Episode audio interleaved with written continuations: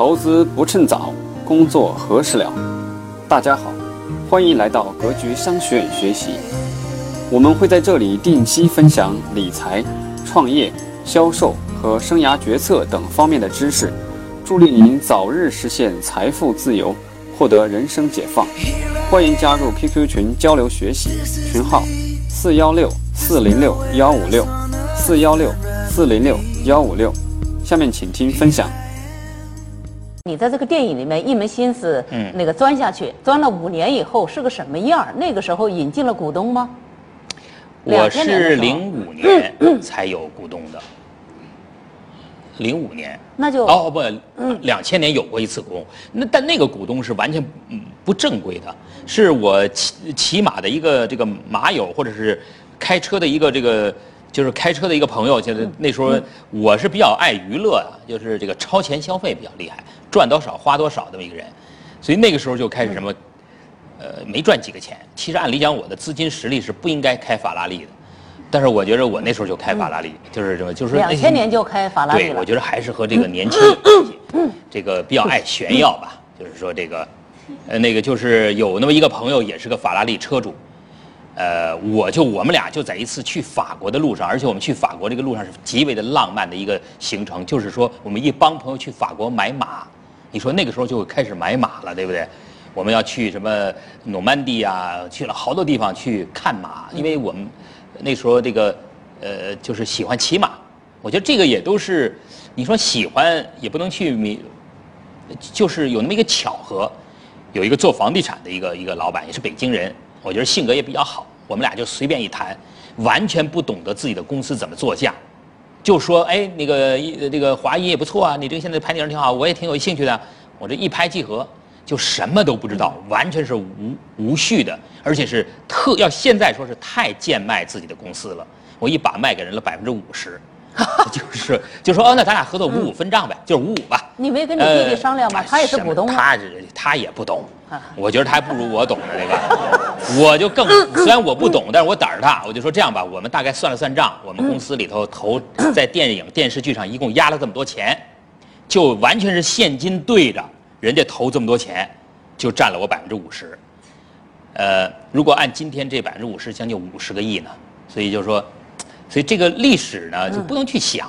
要如果今天我也懂得 PE 啦、公司作价呀、融资啊、溢价呀，是吧？这些我完全完全不懂。我觉得现在谁投你公司，你肯定不会原价卖给他，对吧？这是我想的。这个，所以我就想着挺有意思的。但是我觉得这个没有什么他真进来了，啊，进来了，当了我好几年股东呢，当了我四年股东了。那怎么把他弄出去的？也没有弄出去了。啊我觉得就是我后来是略略懂了一点，还是不太懂。就说也是在在他资金比较紧张，就我这个朋友后来做生意做的，呃，当然这么说可能不太合适。其实，呃小伙子人非常好，比我小小两小三岁。当时你想进公司的时候，我们俩都是个很年轻的人，对吧？往前一推推十二年，就是四十岁都不到嘛，对吧？都是三十多岁的人在这一块儿一拍即合，他拿了四千七百万现金，我印象这个数字我是记得住的。百分之五十的股价。百分之五十，所以按说的话，我们的公司当时作价就不到一个亿。其实按要今天的作价方式，我怎么作价十个亿？这是最起码的，对吧？这个买了，但是他退出的时候也是非常巧合，在中间呢，我是学习了一些东西。我开始觉得，哦，我的公司俩人都百分之五十，对公司的治理结构是不合理的，就是没有一个人最后在矛盾出现的时候谁说了算。嗯，在这个时候呢，我就动心思要买回百分之五来。买百分之五呢，我就跟他谈，那人家也是非常大方，对吧？第一说你还买什么呀？这意思我当时这个做这件事儿的时候，就是意思这百分之五十就觉得不是太合理，对吧？我觉得这就是那他也没说。也完了。当然他有一个诉求，嗯，这个诉求呢，就说那中军呢，咱俩合作一段，我觉得这这个行业挺好玩儿。你看，要不你要是说你拿回去百分之五可以，我能不能自己干个影视公司？就是这么回事儿，就特别的巧合。他人家觉着不愿意站在幕后了，嗯，说王中军、王中磊挺风光，哎，我也愿意在第一线来，我觉得这买卖挺好干，就跟我说我能不能也干一个，就是后来的那个泰和，叫泰和什么什么，后来做过泰和泰和麦田呀、什么，就那啊个唱歌的对吧？对对对做过很多，当然现在这公司确实做的也不太好啊。呃，这个虽然是同行，我们都是好朋友，说的非常直接，就是咱们今天谈的就是历史是这样过来的。他呢，其实有这个诉求，那这个诉求按理讲股东是不允许的，那我们俩是合伙人，我干这个你也干，这不咱俩成竞争对手了吗？嗯，所以他这里头呢是觉得是有一定的不符合行规的，但是他就拿出百分之五让给我，这算是面子，说你不用花钱了，对吧？就是给我一个权利，我呢去可以做一家泰和影视，你呢这个公司你继续干，我继续当股东，但我退百分之五，你变成五十五的股东，我成四十五的股东，就是你说了算了，我也不参与了。就这么一个过程，我就变成了大股东。完了，变成大股东呢，又在也就是几个月之后，我觉得他可能呃，咱就是做企业总有资金紧张的时候，他是资金非常紧张，他做那个公司或者做自己的主业啊买卖啊，他可能资金上有缺口，就我们俩又坐在一起谈，谈呢就给我开了个价，嗯，就就就是按生意了，就是开了个价，说我反正我投了你四千多万，对吧？这个呃，我呢现在。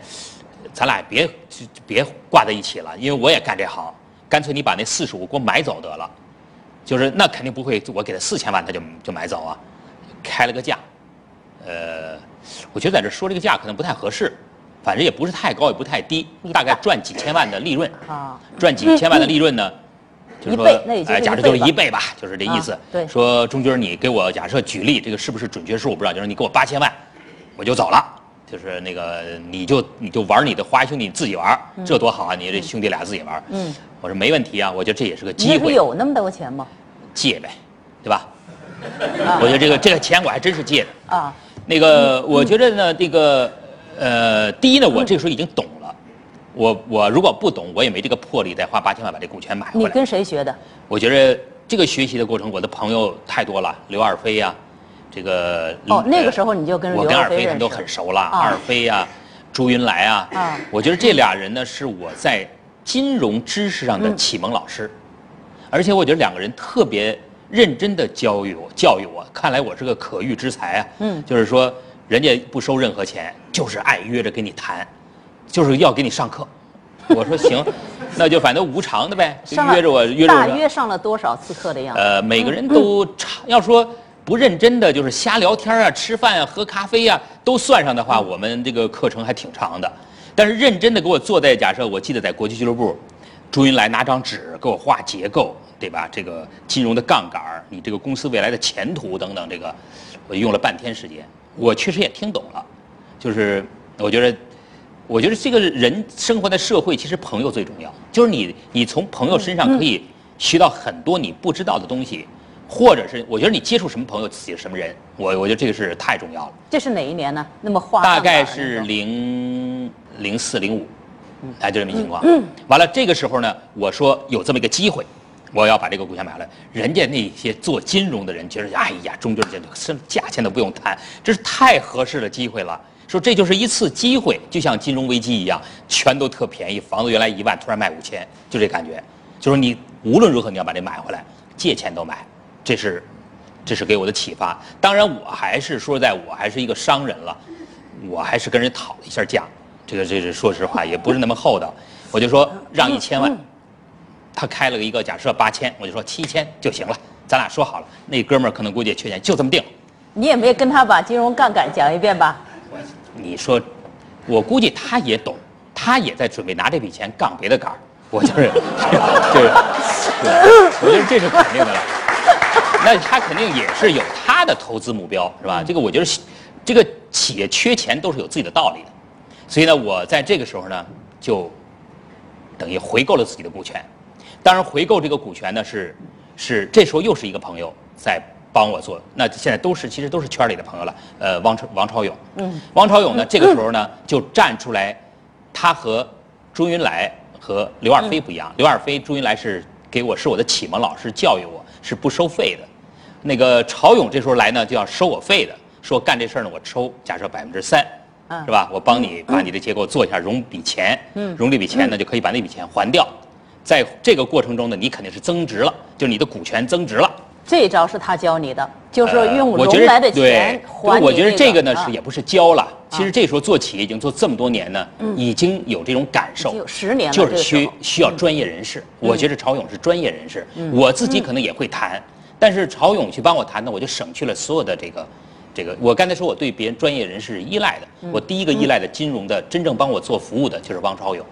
汪朝勇呢，这个帮我做了服务，当然他也赚到钱了，完了也在这个时机也投进了华谊，就是也当了一个当时是很小的股东了，大概百分之二三，我印象是啊。完了把这个 Tom 引进来了，Tom 呢一千万美元买了公司多少呢？我就不知道，我现在忘了，大概也就百分之二十几，但是借了我五百万美元。就是说，实际上是什么概念呢？就是拿了一千万美元，用五百万美元买华谊的股票，就买华谊的股权，完了呢，借给王中军个人五百万美元。实际这个钱我就是为了还债用的，就是要拿这五万美元加我的钱凑吧凑吧，要把另外的朋友买出去。实际上，借了一部分钱，拿自己的钱，等于这通过这一次交易呢，其实我瞎折腾，我一分钱也没赚着，但是呢，我在公司持股比例上升了，就这就是华谊的这个。资本之路，呃，那个第一次是零五年，嗯，Close 应该是零五年做成的。那个当时刘若飞和朱云来他们两个人是怎么评价你当时百分之五十卖四千七百万这个事情的？他说没有怎么，他说他他说你这事儿这也太哪有这个公司就这么卖的呀？他说那个我说我们那不叫卖，我说我们俩这是合作。嗯，当然我觉得这个这些人呢都不会去追究这些事儿，已经完成的事儿有没有问题，对吧？他就说反正你肯定啥都不懂，你这个。你这个公司没有这么做的，但是中军反正已经做了，反正都交朋友嘛。反正我觉得他们是，我觉得他们俩这么愿意当我老师，我觉得还是看得上我，就是觉得中军这人啊是可教之人，就认为我在电影行业一定能做起来。我觉得他们还是给了我很大的鼓励的。嗯，就是通过朋友聊天啊，我对电影的理解啊，对公司的掌控啊。他其实起码这个人是可以做大企业的，我觉得是这种感受，嗯所以就鼓励我说应该继续走这个资本的这个路。完了，当然超勇在这个时候就成了我的真正的财务顾问。嗯完了呢，就是做成了第一轮，我第二轮就是马云了。到零七年就是那一会儿我们一会儿说哈，就就是这会儿就是周云来和刘若飞说你不能这么做的，你那时候真的后悔后大了吧？没有，一点都没后悔。为什么没后悔呢？也都没听懂。就这个事儿没听懂，你后悔了。对，就说你卖便宜了，对吧？那你不能说你小时候你这个娶个媳妇儿不漂亮，那时候你没看着漂亮的，对不对？我说你这有什么可后悔的？我觉得什么都是按阶段。要说我就说了，我刚从当兵回到北京的时候，看我们班女生谁都好看。我我一点不夸张，我们班的二十多个女生，我当时觉得娶谁都可以。就哎呀，怎么这么美呀？看谁都好看。但是可能你过了十年以后，看谁可不好看了。对吧？我觉得这就是这个人，这个你不能后悔这个事儿。就是这个，它是一个过。我当时股权转让过程到今天，我看见我这个朋友，他也很感慨，他也不知道我们俩当时怎么做的，最后怎么买出去的。他也觉得中军反正你挺牛的，我也确实没想到这么几年，就说华谊兄弟是这个样子了。嗯。他要知道这个样子，五十个亿呢，对吧？这个这差的太远了。但是我觉得他也不见得后悔。我觉得这个人都会是这样的。我觉得这个事情是该你的是你的，不是你的也不是你的。我觉得是这么一情况。嗯，还有一个很大的疑问哈，一般来说做电影的这个公司啊，文化人，你相当于在文化人堆里，然后是在这个娱乐圈子里，对不对？嗯。一般来说，你是接触不到像朱云来和刘若飞这样的朋友的，或者说是这些人是不大愿意跟财经界的人去接触的。嗯。那你怎么会有交上这样的朋友呢？这个过程我都忘了，我这个不太了解是我怎么认识他们的。反正肯定是什么活动上见着了，完了就约约吃吃，大家在一块儿经常聚一聚的。我觉得我是，呃，可能在这个企业圈里头算蛮娱乐的一个人，就是说，呃，就是大家聊天，我我我我觉我到今天印象我应该人缘不错，就是肯定人觉着跟中军在一块儿蛮愉快的，呃，但是我怎么接触的我给忘了。这个为什么认识他们这些人？为什么后来这么多朋友？这个，嗯，不知道，也确实忘了，先想起来。你你知道哈，这个文化圈的朋友和经济，就是高端财经这个朋友是两波。嗯，实际上是自你这个公司起，把一拨人给给整在一块儿的，大家都在一起。你记不记得这个中国企业家这个俱乐部道农会哈？嗯，就是实际上是少有的是做文化人创业在那地方，其他都是财经界人士。那我认识他们很自然，我在二套做做财经节目是吧？这个很自然的。嗯，但是你接触这样的人，而且如果不是他们的话，其实你的其实你的华裔是没有到今天的。嗯，现在要想到。所以我刚才前面已经说过一句话，我觉得人你交什么样的朋友就是什么样的人，就是你接触就这样的人。其实我是中国企业家俱乐部的发起理事，按理讲这个发起理事一共就二十个，我我我作为自己的那个时候的企业规模也没这么大，我觉得他们可能我不知道为什么我就是发起理事。我参加这种社会公益类的组织呢，从来不过脑子的，就是我这些年参加，你说中国很大的呃阿拉善对吧？阿拉善慈善基金，我也是发起人，对吧？这个就说我这么多大老板们在一起，对吧？捐一百万，我也没过脑子，捐一百万就捐一百万，我觉得是。做公益嘛，治沙嘛，对吧？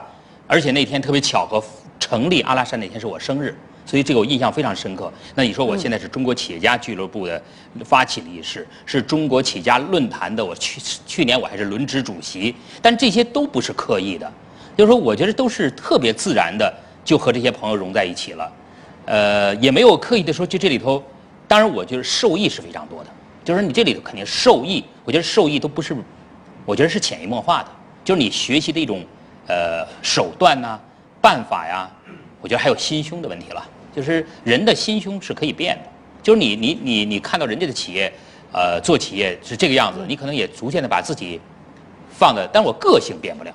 就是我到我这企业做多大，我也是这么一个不上班的老板。这个说句实在的，我确实不上班。有的时候，我们那个董事会秘书或者我们 CFO 对财经媒体人说：“老板，你不能这么说，这个你那那个上市公司老板哪儿总不上班的？这对我们股价有影响的。”我说：“那我这也不能装啊，他确实不上班啊，对吧？我这么多年，这个我就这么一个性格，对吧？你像假设我的这个秘书可能好久都不见着我一回，所谓我秘书就是电话里为我服务服务，对吧？”我也就是这，这是这是个开始做电影的时候不是这样的吗？一直这样，我这个懒啊。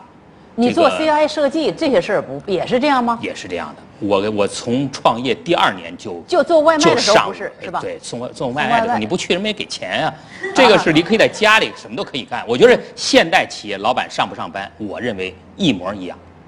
你就说你吧，除了你当主持人，因为你又是老板又是主持人，除了这个事儿以外，你说你在家打电话和站在这儿说张三干这个，李四干那个，你说有区别吗？没有。对，我觉得没有任何区别。他是有的人特事儿，就愿意坐在这儿指挥；有的人呢，就愿意在家里指挥，对吧？就是这样的。你属于那种不事儿的啊。我是懒的，不是不事儿。对，咱们再回到汪朝勇这儿来，当时汪朝勇是主动找你的，还是你找他的？细节我也忘了。很，我觉得应该是他找我啊，应该是他找我说，哎，钟军儿，那个你这事儿啊，应该怎么样？我帮你这个弄一弄啊。呃，我说没问题啊。完了，当然人家是非常专业了，人家是一个真正的投资顾问公司啊，人又有合同啊，夸夸一拉，我一谈听清楚了，就是要签个合同，大家，这个，呃，那个时候呢，我们公司还没有 CFO 呢。就还没有财务的这个真正的就是负责金融投资等等等等。实际上这个也是华谊一个比较大的变化，就是说，Tom 进入华谊拿了一千万美元。其实那个时候，一想零五年拿一千万美元投一个文化公司，很多还是蛮胆儿大的一个公司，对吧？呃，我们谈判也不算非常复杂。呃，这个，当然这个 Tom 还还是我找的，还不是朝勇找的。哦。这个所以呢，是朝勇只帮做了服务。啊，但是那，我跟汤姆照拿百分之三。对，汤姆这个这个过程当中呢，这个细节，朝勇帮着做了很多技术性的问题，应该这个合理啊，不合理啊，站在哪个方面为这个自己的这个客户争取利益啊？其实我是跟王鑫，就是当时汤姆那个 CEO，这个咱们圈里对吧？对，这个这个王鑫呢，我们俩那个谈这事儿呢，几乎就像上帝安排的一样。我正在准备融笔钱的时候，我在那个印象是，呃。长安街那个就是东方君悦，嗯，大堂，嗯，王鑫讲，哎，钟军打个招呼，什么又打个招呼，坐那儿了，说，哎，你这个最近干什么呢？我说我最近呢准备融笔钱，这个这个，这上来就说了这事儿，对，他是问我干什么的嘛，那我就肯定把我干什么活呢？我也没说让他给我投笔钱呀，啊，对吧？我就说我要准备融笔钱，怎么把公司结构弄一下？哎哎，他说这我很有兴趣啊，他说这个，他说我其实一直想约你聊一聊呢，我觉得华谊挺好的，什么这那的，我觉得就这么一句话，我们就进入了实际段。就是十几万完了呢，就曹勇就做出来做技术服务，完了，叮哐哐就做完了。这个价钱呢，说的这个价格都是胡开的，到那时候都没有 PE。我我认为啊，三千万美金，公司作价，以这个价是哪来的？呢？我觉得就是王中军拍脑门说的，说我觉得我公司值三千万美元。我当时算账融那个钱一比例得把那个钱还了嘛，对吧？大概就三千万美金。当然后来呢，你这个时候没有找刘若飞和那个朱玉来给你算算也不用问了。我觉得这个这个很多事儿太专业了，不行。我觉得太专业，我要认为要是法律师帮助你谈生意，基本百分之八十谈没了。我到今天为止，我们律师给我谈谈谈乱，我说就别谈了。律师想的全是坏事儿。我这么讲，到今天我说律师，我先把这个公司的诉求大目标说好了。首先，我的表述这件事是必须做成的。至于你律师里头为我服务、帮助我维护利益，对吧？但是你不能因为维护我的利益这事儿没做成，我这这不瞎扯吗？对吧？所以我的想法呢，就是到今天也是，我认为律师做事儿，如果按财务和律师。就是真是较真儿的干，没一个事儿能干成。就所以，我我那个时候也比较简单哦，我就是这个价格。呃，卖百分之三十，我印象是大概买了融一千万美元。百分之三十这个板是你自个儿拍的，也没咨询过别人。也没咨询，哦，也没有咨询。我就那时候我觉得百分之三十挺好，我自己绝对控股，也没有想那么多了。至于怎么做出来的，最后什么 PE 什么六点几倍啊，真的，我记得当时这都是这都是朝勇他们做完这个模式以后告诉我说，做到这个价格呢是这个倍数也合理，嗯，好像是九倍，是六点九倍还是九九点几倍？我就是这，反正是朝勇帮我做出来的，嗯，那个说这个也合理。属于市场上的合理价格，呃，所以这个既然合理嘛，他就做的比较快，所以我们就做成了。做成以后呢，才开始我的股东要求我得有一个 CFO，就是说你这公司啊，人人家拿钱来了嘛，总是说你怎么总得不能听全听中军的呀？你这个咱们得标准点啊，我们得有个财务的老总为两方股东这个这个服务啊。我呢也非常简单，我说你你推荐。我这个我这个非常简单，对吧？就是我也相信，我说你推荐一个没问题，来公司都没问题。后来他呢，实际说我们也推荐不出来，咱们找猎头公司招一个。我这我才知道哦，大人物都是猎头公司找来的。哦。完了呢，就猎头公司。之前没有用过猎头公司。没用过，这是第一次。啊。猎头公司呢，就给我介绍了五个。这个我就看这个 CFO 或者当时叫财务总监吧。对。这 CFO 官儿太大了，公司这么大嘛，我们那公司规模也不大，三千万美金的公司要什么 CFO 是吧？对。这个翻了半天哦，财务总监有做这个的，做这个的，做这个的，那我就说面试呗。就面试，那我面试的第一个人，就就定了，我后边四个也没面试。你也不挑一挑吗？也没挑，我觉得一挑乱了。这这我这我的性格，一挑就乱。我就一看挺好，嗯，这个提什么要求都很低，薪水要的也不高。这个说刚生完小孩女同志刚生完小孩就回来了，想来工作。说华谊对她脑子里就这公司很美好，没做过娱乐界，原来是这个在摩托罗拉呀、佳能啊，都这种呃国际公司做这种做财务的，起码有英文好啊，呃，做过国际公司，我起码他比较标准化吧，嗯，呃，薪水要的有印象不高。我我我忘了，反正不知道什么原因，我就说就这个了，我就跟那个公司说下边的不面试了。嗯，就这样，到今天还是我们的 CFO。哎，中间跳槽的那个人是不是这个吗？CFO 你们走了我们没有跳槽的 CFO。没有吗？这又是假消息。我们公司就这么一个 CFO，从头有到现在，很起码今天没跳槽。哦。我跟他他我说他要走，必须去一个大公司当 CEO。因为你不去一个大公司当 CEO，我觉得你走了就亏了。是吧？我觉得他他做 CFO 做的也不错。嗯。呃，我觉得他可以，将来机会是去一个特别好的公司做 CEO 是可以的。嗯。好，这个是两千零五年哈，这公司迈了一大步。你看，这个又知道 PE 了，然后呢又用了专业机构了，对。然后呢又融了资了，嗯。然后这个公司治理结构也出来了。对。这个时候你在公司发展上有个什么样的考虑和蓝图呢？那个时候呢，这个业务形成呢，已经形成了两个板块了。嗯，就是实际是有电影和艺人了。我做艺人很早，我是两千零一年做就开始做艺人。嗯，做艺人呢也是个巧合。那个就是那个时候，虽然刚才说的零五年啊，我去自己的公司，我去买公司我是懂的。我零一年就买了一家公司，我的经纪公司是完全买进来的。买进来呢，这个买公司这个事儿是谁教你的呢？呃。也没也没人教自学的，我觉得应该是自学的，呃，所以买这个公司呢，也是，所以我买这个公司也是没有任何道理的。现在想想，就是这个无知啊，这个胆儿大。我买公司，我付钱买了百分之五十，完了，对方创始人还百分之五十，我们俩又是放在一起，谁说了不算呢？对吧？就是说，所以这个就是都是有问题的。其实我哪怕多花一分钱买百分之五十一呢，是吧？所以这回是无知识。就我就觉得合作就是平起平坐。我干什么？当时你看我以那个股东说，咱俩合作就是你五我五啊，这才叫合作。我当时就是这个概念。我买这个公司的也是，这个公司呢，其实我也不太懂买。这个这个巧合呢，呃，还是李冰冰是媒媒人。那个李冰冰呢是原来是那个公司，就那个他那个经纪人有个小公司带着李冰冰啊这个样的，那这个公司呢，人家别的公司在买这个公司，李冰有一天冰冰就突然跟我说，哎，钟军哥，这个就我那个公司有人在买，是大概多少钱多少钱，还不如华谊买了呢。他就觉得我觉得你干活特靠谱，我印象特别简单，我就说那约你上那个你那经纪人我见个面，我也不认识啊，嗯，第一次见的，见了很简单。我就说人家多少钱买的，对吧？多少多少钱多少多少钱？行了，就是这你，那你现在为什么这事儿没做成呢？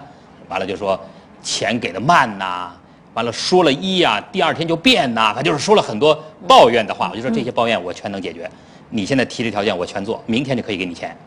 我就就就这么简单。所以这个是别人都给谈好买卖了，价格也谈完了，对这个 什么都是不是？你也不怕他给你虚高价格？没有，没想。完了就。就完了，而且我做这个公司几乎从谈到买，钱给他，我估计三天的事儿做完了，所以就就很简单，嗯，我就买了这么些，所以我当时有两块，一个是电影，是我跟钟磊从头开始做的，完了另外就做了一块经济，经济呢我印象特别印象深刻，我们当时七个艺人，就这个经理人来了以后带了七个演员，但是现在想想七个演员都是大牌，嗯，就是什么李冰冰、范冰冰，什么这个胡军儿，还有谁来着？呃，反正有七个人，我印象是有七个人就成立了，就搬到我们公司的，弄了个屋子，办公来了，这就成了华谊兄弟经济，就我们当时两个板块。那是另外的一个公司了哈，那那百分之五十怎么给人弄走了呢？那是哪个百分之？就是我这个经理人，对呀，那个经纪公司，就我给了他这个创始人百分之五十啊，华叫我的名字，但是他跟我是对等股东，哦，但人家特谦虚，见着我还是管我叫老板。哎，老板老，这从我觉得从领导意识上，虽然他是跟我对等股东，但我觉得他是拿我当老板的，嗯，这是事实，就是他总觉着我是会更干更大的事儿，嗯，这个这是到今天我也是他老板，就是就是他还是那么高的股份，哎不不，稀释就没那么多了，早都走了啊，人家早就创业去了，哦，就是呃，给我承诺干五年啊，一天没差，干了五年啊，出去自己创业。也也带走了一些艺人，把股权又卖回给我。那卖的赚了钱没有？呃，肯定是没有太溢价了，就是没有他没赚什么钱。哦。呃，没赚什么钱的原因呢，是他要走的，所以他总我觉得这个东西什么都是巧合和运气。他提出来说：“老板，我呢，这个干经纪人太累了，我想多干点活我也想当制片人呐，我想自己创业。至于他去哪儿创业，我一概没问。后来我知道他去了，去了成天了。”不是后来不有一个公司也很火，叫成天娱乐嘛？也是干经纪人。对对，就是确实际严格讲就是华谊兄弟的半壁江山搬他们家去了。实际上比你以前的更累。呃，那我就不知道了。那他在这儿累，那那你走了可不更累吗？这是人家的事儿嘛，对吧？这个反跟我一提呢，我觉得这个呃，所有成熟的经理人也好，老板也好，我觉得向老板提辞呈，基本都是想透了，所以你也没必要再。苦口婆心的劝导说：“哎呀，其实我好，比他好，没这个必要。”我就说想好了，没问题。但是呢，那我说那你这公司股权怎么办呢？他说：“那你王总你想啊，怎么办？”我说：“那就，呃，你说个价钱，差不多我再买回来。”人说：“哎呀，什么价钱呀？这个意思我走，那个就你原来这个多少钱？就咱们原来多少钱就多少钱吧。我都忘了多少钱了。其实这也是一个不懂的，也不懂。但是呢，但是呢，翻过来说呢，他要懂的话，他也走不了。”对对吧？就一样嘛。你拿着我的股权，你是你是你是，就是那个那叫什么？就是排他性的嘛。就跟我那个第一个股东走，为什么拿钱就要走的？他是因为他是违规的嘛。按理讲他是不能跟我同业竞争嘛。对。跟这个金花走是一个道理嘛。他必须得卖给我，他不卖给我，你不能从事这个行业啊。所以呢，就说他就卖给我了。所以我们到今天也是好朋友。呃，而且我觉得走的时候也非常的简单，就是说艺人。我我我也非常，我觉得我这个人呢，总体来讲是比较大度，就是说到今天我也没有太小心眼过。我就说这样吧，艺人愿意跟你走的全可以走，艺人愿留在华谊的留在华谊，我说艺人愿意走的呢，象征性公司交点违约金。我印象，说句开玩笑，那就是一顿饭钱。他们要这要我现在要是要起来，二百倍都得要出来，违约嘛。现在你看这个金艺人一走要的违约金那个天数，对吧？医药都千万两千万的。我估计那时候我就是一顿饭，我就是象征性的。你别说你在我这儿本来你是我的人，说走就走，你总得给我个面子吧，对吧？象征性的一顿大饭钱，就算是请老板吃顿饭，咵走了一堆。当然，我这一次也彻底改变了我经纪公司的格局。原来经纪公司我完全甩手的，这公司怎么管的我也不知道。业绩说句实在的，虽然有艺人，但他整个管理系统是有问题的。但是从那一次呢，我觉得是坏事变好事，就是华谊开始引进了经纪人制，就是我们有了这么多个经纪人，所以迅速可以我们做到一百个明星。完了，我们有规模，对吧？我觉得这个什么事儿都是换位思考。就这个时候，你还是十一点起床。呃，肯定的了，是这样的。你我觉得十一点起床和上午起床，我觉得对工作效率没有什么影响。下午集中办公，你说一个人办公真正工作，嗯，你说物理劳动这人干八小时可能吗？就完全不可能。我觉得仨小时就是真正的动脑子干活，也是足够，对吧？大多数时间在这阅读啊、看书、瞎聊天啊。好，今天的课程就到这儿。